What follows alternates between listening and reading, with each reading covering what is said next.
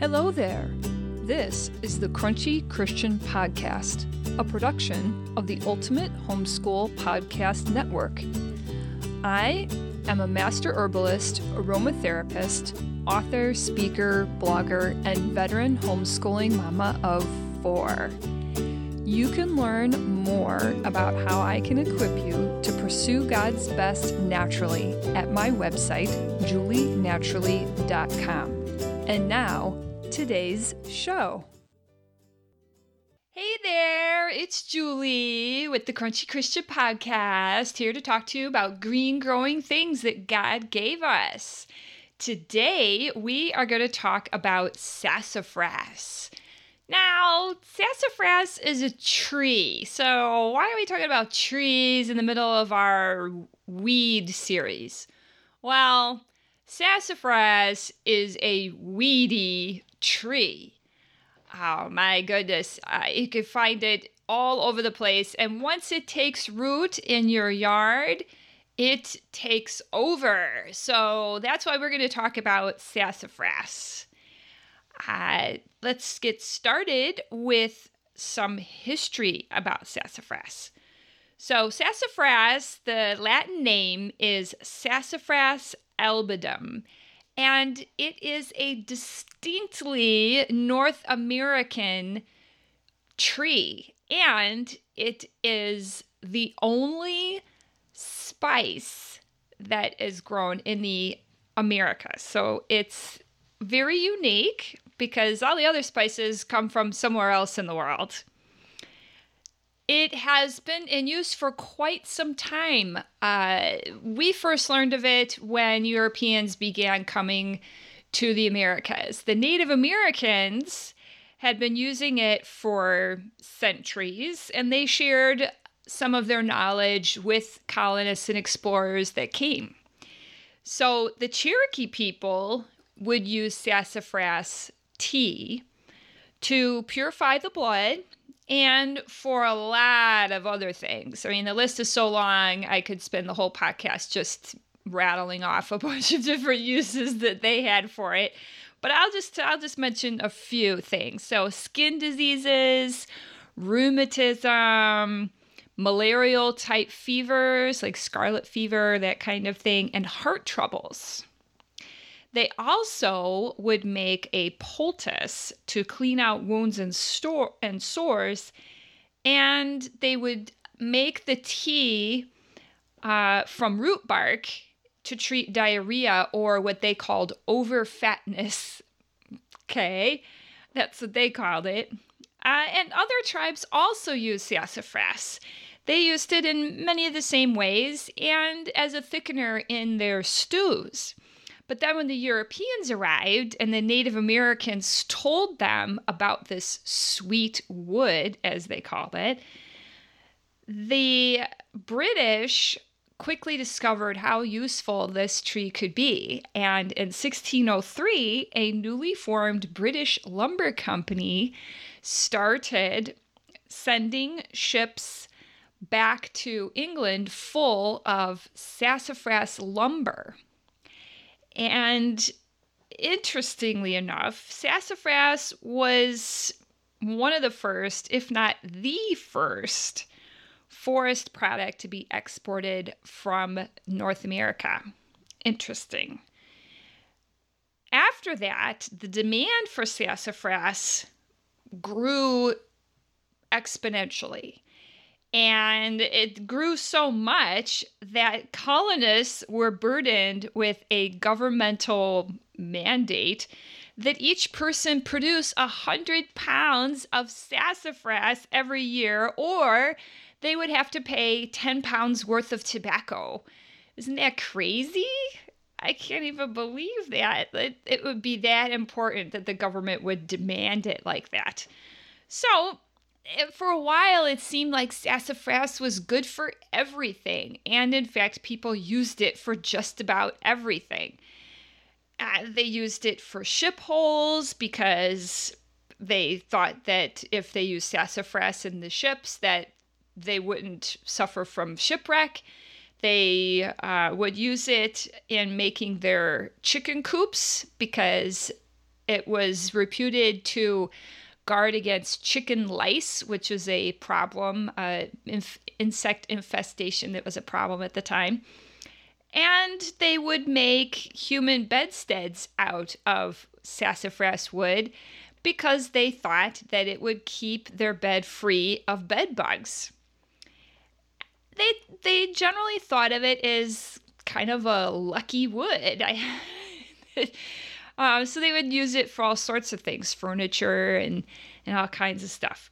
So they also would use it uh, in teas and medicines and root beer. It is one of the primary ingredients in root beer. Interesting. So, you know, as things go, after a while, the sassafras craze faded away and it's not used in many of those same ways um, today. Uh, it is, however, still used as a thickener in uh, Creole dishes down in Louisiana. And in the Appalachian Mountains, some of the communities there still drank sassafras tea just as many of their ancestors did, uh, who tended to be a little closer to the land, closer to the Native American tribes that were there. And if you're lucky and you can find one of these producers, artisanal root beers still contain sassafras. But because of uh, some government uh, bans, uh, there's a ban on safrole, one of the key ingredients, uh, one of the key chemicals of sassafras. Uh, because of that, they remove the safrole before using the sassafras to make the root beer. So you can still find that in some places. Uh, it was banned in 1976. Uh, we'll talk a little bit more about that a little bit later. So, what does this tree look like? Like, if it grows all over the place and it's such a weedy plant, what does it even look like? How do you know if you have one of these trees in your yard? Uh, one of the funny things about this tree is that it has four different kinds of leaves. Like, you know, a lot of other trees, they have very distinctive leaves that are through the whole tree, right? So, but not sassafras. So, if you could find four different kinds of leaves on your basically uh, lower growing large bush, uh, we'll, we'll talk about that in a minute too. But the the different kinds of leaves are that they are one is shaped like a football, so it's that long uh, oblong shape that looks kind of like a football, uh, and then they have the left mitten, the right mitten, and then the three fingered glove is they is how it's commonly known. So uh, it, it has all these different leaves on one plant. It is rather sun loving too. Um, so you'll find it in those places.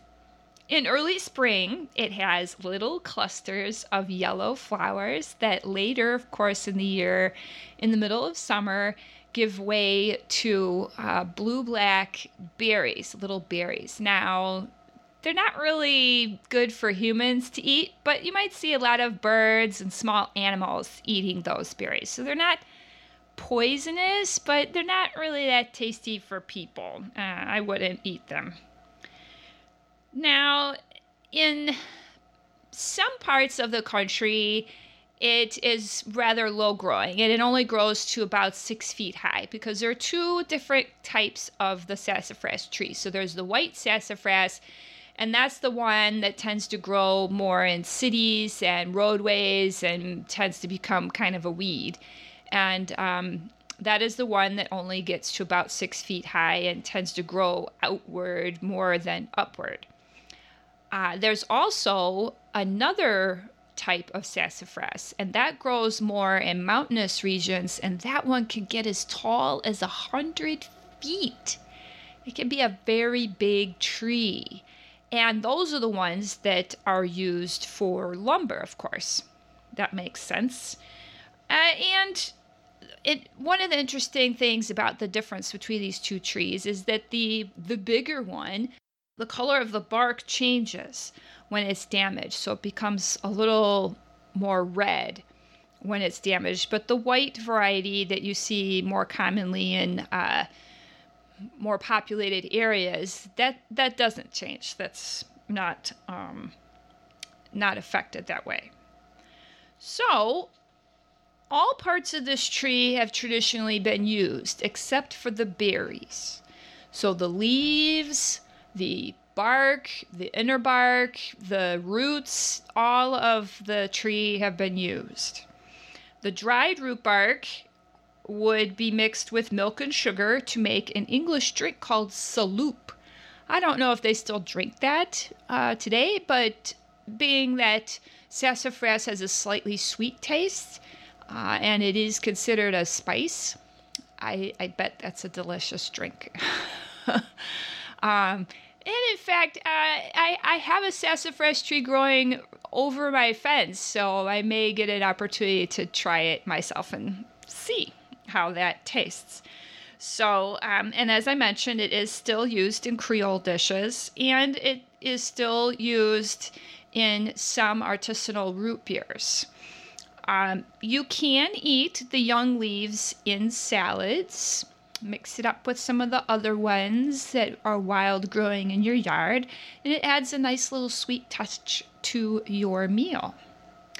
Now, there are three main active ingredients in sassafras. So I mentioned safrole. There are two other ones methyl eugenol, uh, that's a mouthful, and camphor. Now you've probably heard of camphor before.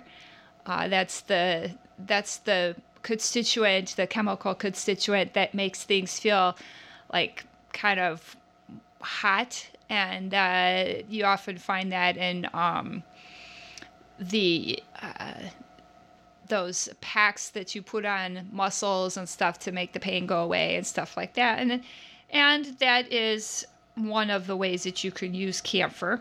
But sassafras has all three of those things that I mentioned. So the highest concentration of these chemicals is in the bark.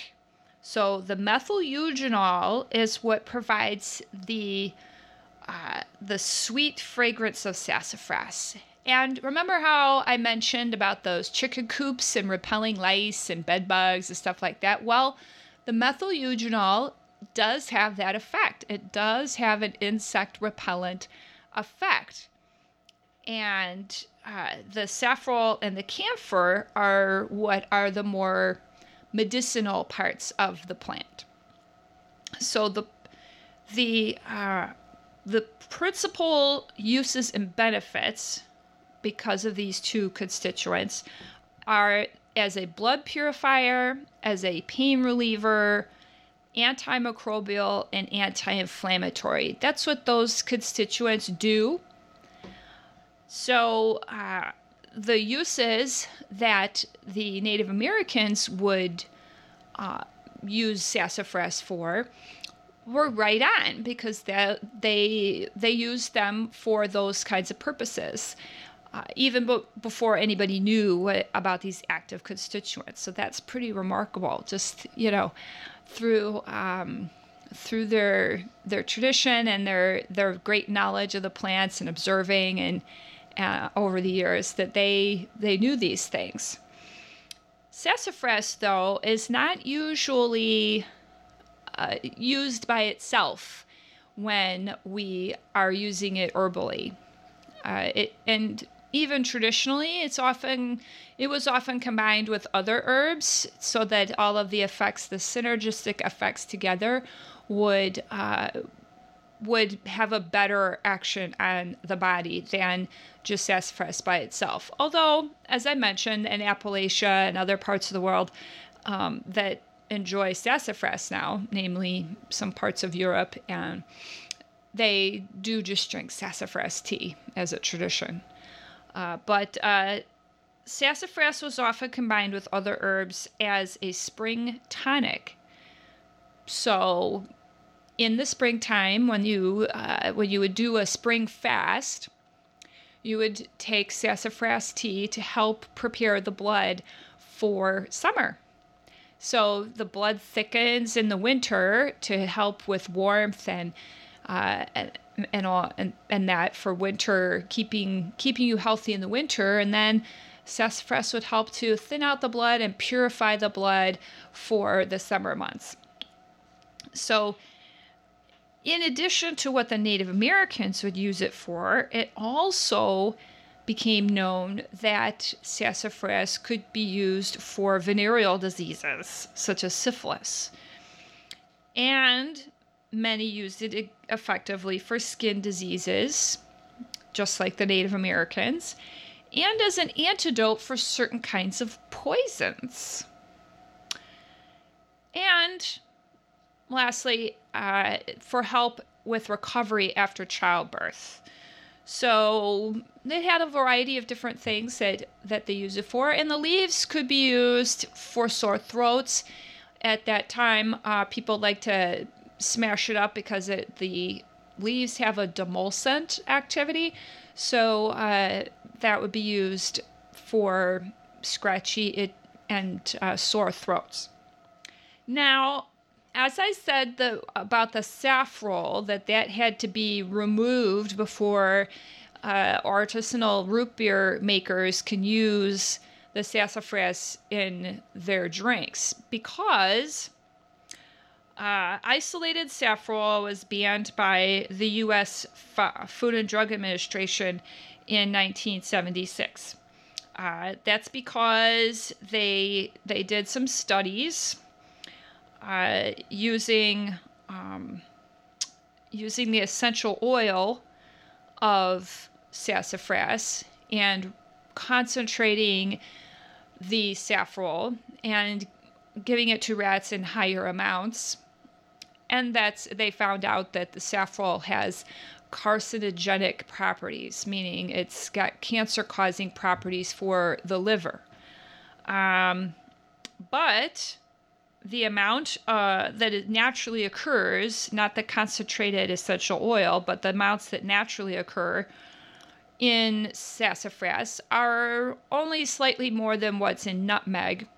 But nutmeg, of course, we know we use that regularly. So there's there's some uh, controversy about the FDA decision, uh, but uh, it the long-term use is not is not advised. Native Americans would not use sassafras for more than a week or so at a time. And of course, we don't want to violate FDA regulations. Uh, and you should, you know, the essential oil should not be used. And if if you are pregnant, it's not to be used during pregnancy, no tea or leaves or anything like that during pregnancy, or nor should be given to children. So um, if you have a plant, have a big sassafras tree in your backyard and you, you want to do experiments, that's up to you. But um, do keep all of those things in mind. And um, remember that this program is for educational purposes only. So that's what I have for today. And I just would remind you to head on over to Julie Naturally and check out uh, the new garden ebook collection that we have there. And uh, please find me on Facebook Julie, at Julie Naturally and subscribe to connect with me there. Have a great day and God bless. Thank you for listening to my podcast. Show notes for today's broadcast can be found at crunchychristianpodcast.com. Hit the subscribe button now so you can join me next week. Until then, remember all you need is God, people, and growing things. God bless.